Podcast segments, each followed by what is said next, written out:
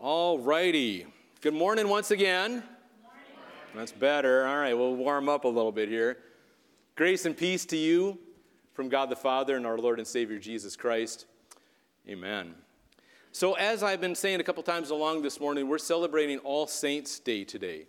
Um, All Saints' Day actually falls on November 1st, but we celebrate it the following Sunday, so this Sunday always follows um, Reformation Sunday. Um, this is a day for us not only to reflect, or maybe I should say, a day for us to reflect on those who, uh, the loved ones who have passed, like I said earlier, either this year or in years past, just to honor their, their legacy. So, so All Saints Day. All right. So I want to just kind of wrap, get our minds wrapped around this whole concept, what this whole thing is all about. Um, and the way we do that is around here we start defining some of the terms that we use, some of the terms about these All Saints, right? So what exactly is a saint? Should be our question. If we talk about All Saints Day, what does that mean, right? So, and we shouldn't be afraid to ask these questions, what we're going to talk about here in the future, in just a few minutes. Um, we hear these, uh, these terms tossed around, right? And um, you hear, you know, St. Paul, Minnesota, right? You hear all these churches named St. Paul or St. Peter's or, or St. Luke's, or um, you hear about St. Patrick, right? That we'll, we'll talk about him in a couple months, right? We'll talk about St. Patrick in a couple of months. Come on, you're from Wisconsin, all right? St. Patrick's Day, all right. Last week I mentioned St. Anne when we were talking about Martin Luther. St. Anne, of course, is the patron saint of horseback riding. Somebody actually got this at the first service, so all right. So we talked about that last week. You guys are a tough crowd this morning, but I'm going to keep going, all right? So when we present it like that, the word saint like that, St. Paul, St. Luke, all these saints, it sounds like an exclusive term.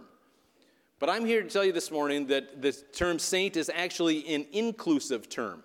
I have no idea how this happened. I have no idea when it happened or when we started putting saints on pedestals and started making it an exclusive club. But um, the word saint, when we see it in the Bible about 60 some odd times, it's always plural, by the way. Um, when we see the word saint in the Bible, it's from the Greek word hagios. And fair warning here, I'm going to go, I'm going to Greek geek out on you this morning. So just you know, fasten those seatbelts down and um, spell it like it sounds, all right? Hagios. Hagios, the Greek word hagios, we see uh, translated in a couple of different ways. As saints, of course, but then also um, the word holy comes from the Greek word hagios. Um, the word sacred comes from the Greek word hagios. So it means something set apart. So we look at Paul's writings. The saints um, are the believers in Christ. That's what, how Paul defines the word saint, as believers in Christ. Um, in old church theology, um, the saints are only in heaven.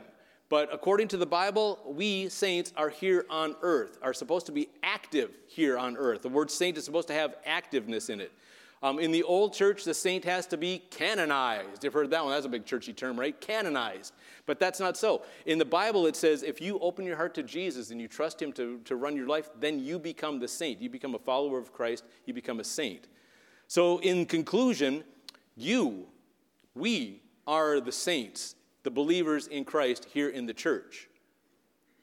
You tracking so far? Say, I'm tracking. All right, I'm really, you guys get to get some more coffee or something in, right? Now, okay, I, I work with our youth group all the time.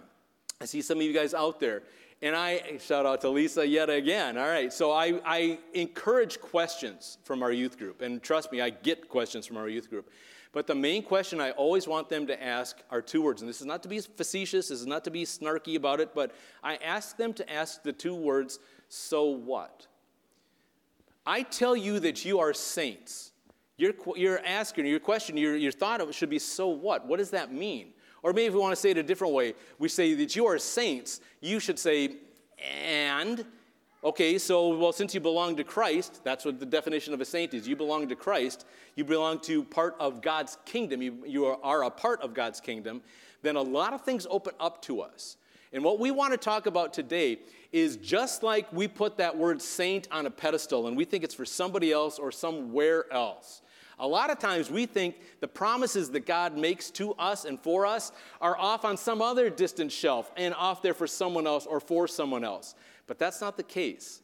That's not what God says. He says, I am making promises to you. Not someone else. Well, yes, yeah, someone else too. But I am making those promises to you indirectly or directly. So I want to look at the book of Hebrews and shout out to brother Jeff Shulo for mentioning the book of Hebrews. Um, actually, he didn't mention Hebrews, but um, a couple of days ago just got me thinking about this. And so this is what I want to share. This is what I think God has for us on what we call this All Saints Day. Okay, first I want to start in Hebrews 7. I want to talk about two verses there, uh, 24 and 25. This is kind of the intro to what we're going to be talking about here in a second. It says, But, but because Jesus lives forever, his priesthood lasts forever. Therefore, mm, he is able once and forever to save those who come to God through him. Jesus is able to save those who come to God through him. He lives forever to intercede with God on their behalf. That word intercede can also be translated as intervene, right? He gets over there. He gets that, does that for us. Okay, so now with that as our backdrop. And by the way, um, I'd like you to take your bulletins home with you today because the scriptures that we read today, that Lisa just read, and the, the um, gospel that we had, really meld together. I mean, don't just throw these off to the side. Actually, go home this afternoon and lay some of that out and let God speak to you in ways that you probably won't um, expect through Psalm 34 and especially Hebrews 4, uh, 4 through 16 that we're going to talk about here in a second. Okay, so now as we approach God in our prayer, like, um, like Becky talked about up here a second ago, as we approach God in our prayer, we need to keep a couple things in mind. For example, the way we approach God. How do we approach God? The way we approach God. He, I'm going to start in Hebrews 4:14. We're going to work our way through this. And like I said, I'm going to geek out on you here a little bit, so fasten up. It says this in verse 14. So then, since we have a great high priest that we just read a second ago in, in Hebrews 7, since we have a great high priest who has entered heaven, Jesus, the Son of God, let us hold firmly to what we believe. Okay, this is telling us that there is never a moment when Jesus isn't working for you. There's a lot of negatives in that sense, so let me turn it around. Jesus is always working for you. Jesus is always working for you, for your victory, for your success. Your enemy, the devil, might try to tell you that you're alone in all this, alone in your walk of faith. But that's a lie. Jesus is aware of everything we face.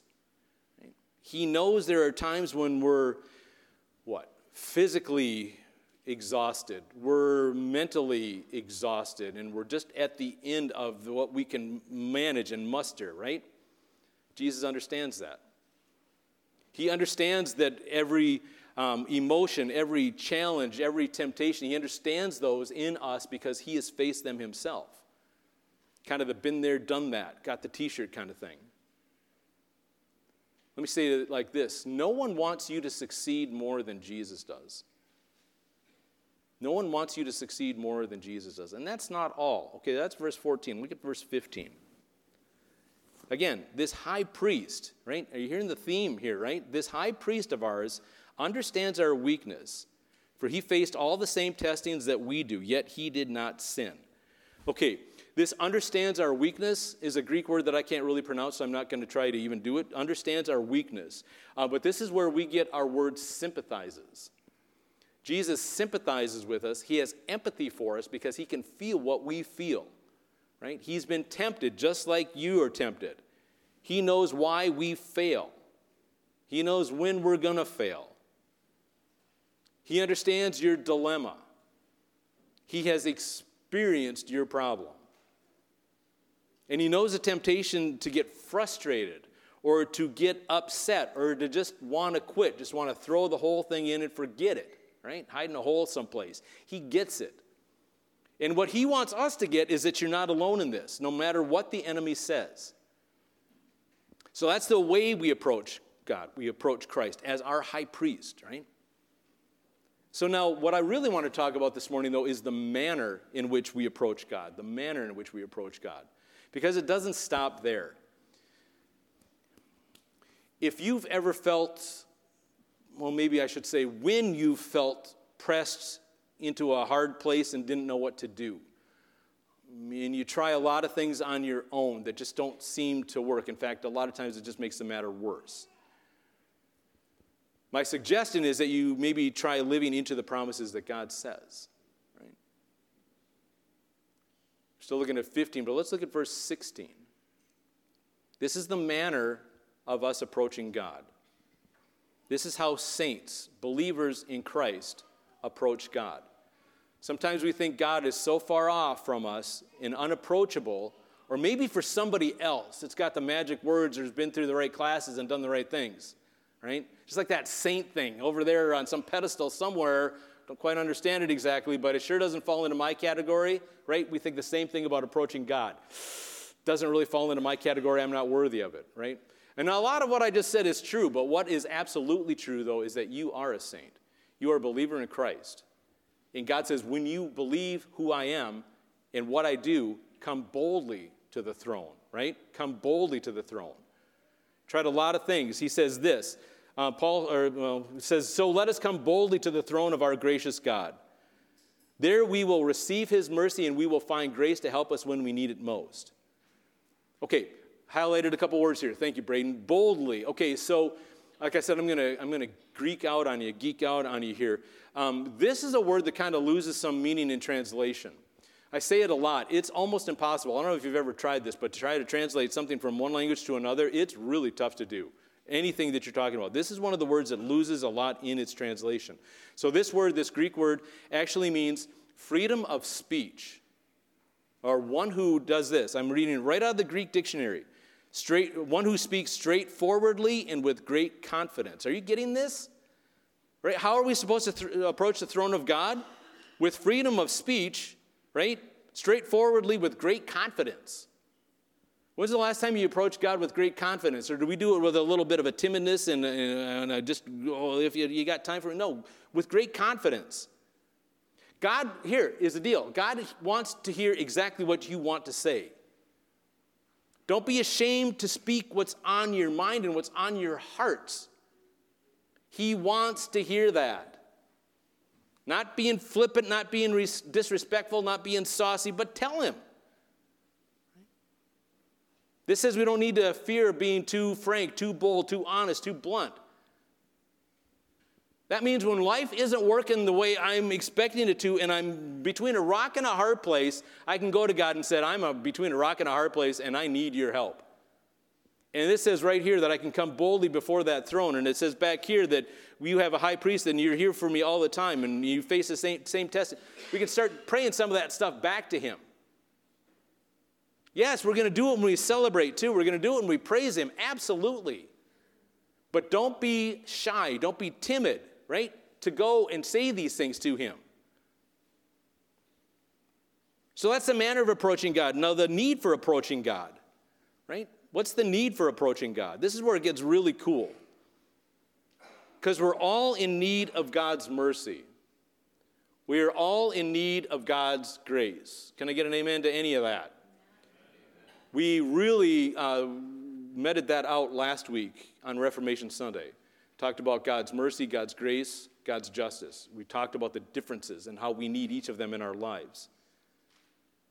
We say we need God's mercy, God's grace. Some of us think, man, we need it more than others, right? But he says this come to the throne of grace, right? See if I can find it here on my sheets.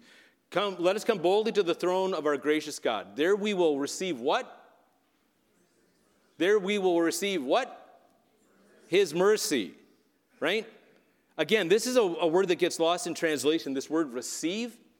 This word receive means um, obtain, might be a better word, but it, it, it goes beyond that. It means to seize something or to lay hold of something. To seize something, to lay hold of something in order to make it your own. That's straight out of the Greek dictionary right? So when we say receive, it seems kind of passive, doesn't it? Sounds like you're just handed something, set in your lap, right? That's not what this says. It says go boldly, right? To the throne of God. There we will seize, we will lay hold of His mercy, of His grace to make it our own. Not somebody else's off in the distance, not some mystery, not some. No, He says, come and get it. It's laying right here laying right here. Pick it up, grab it, bring it home. It can also mean a, a person who greatly receives something that is freely and easily given. God's grace and God's mercy is freely and easily given. It's our inability to accept it that gets that barrier in the way. Our unwillingness, like we think we're not worthy. And bottom line is, yeah, we're not worthy. But God says, I have it for you anyway. Grab it, lay hold of it, make it your own. Because how easily we receive um, something from God really is, is really determined by our own personal circumstances, our own personal inward struggles that affect the willingness or the ease of which you'll go and accept God's help. Your mind is tormented, right? You feel the world pressing hard up against you. It might be, then, might be more difficult for you to receive God's grace and God's mercy. Because it's difficult to see um, that Jesus has given it to you. Because it's difficult to focus on what he's trying to give us um, when life is a mess and things are going all over the place. External forces are pulling you one way or the other, countless different directions. So, what's it take? It takes a deliberate act on your part. It takes a deliberate act on your part to shove those things aside. Reach out and lay hold of the mercy that God is offering you, that Jesus is offering you. Lay hold of it, make it your own, make it a part of your life. My question to us is why are we so unwilling to receive, to lay hold of His mercy? Heard one person say it like this you know, if you're out in, in the water, you know, you fell out of the boat, there's waves crashing all over you. Somebody throws you a life preserver. Are you going to receive that life preserver or are you going to grasp it with everything you've got? So when God throws his mercy as a lifeline, seize it, lay hold of it in order to make it your own. But don't stop there because that's just the beginning. Because when we go boldly before the throne, when we lay hold of his mercy, it's the last part that we will do. And we will find what? Find grace. We will find what? we will find grace to help us when we need it most. I think when we need it most, isn't that all the time that we need it most, right? Find His grace. God's word expresses the idea of discovery here in this word find. Um, a discovery that's made by searching, by investigating, like a scientific study, a scholarly research Something that's intentional, not something left to chance. Something intentional, not something left to chance. We will find his grace. That's why we talked about seek and you will find, knock and the door will be open, ask and you will be given, right? When we find, that's, by, that's a, an active thing that we're doing, not left to chance. It's the Greek word um, heurisko. Everybody say it with me. Heurisko. We're going to do it till everybody says it. Heurisko. And you got to emphasize the re, heurisko. Does it sound like anything yet? This is where we get our English word eureka.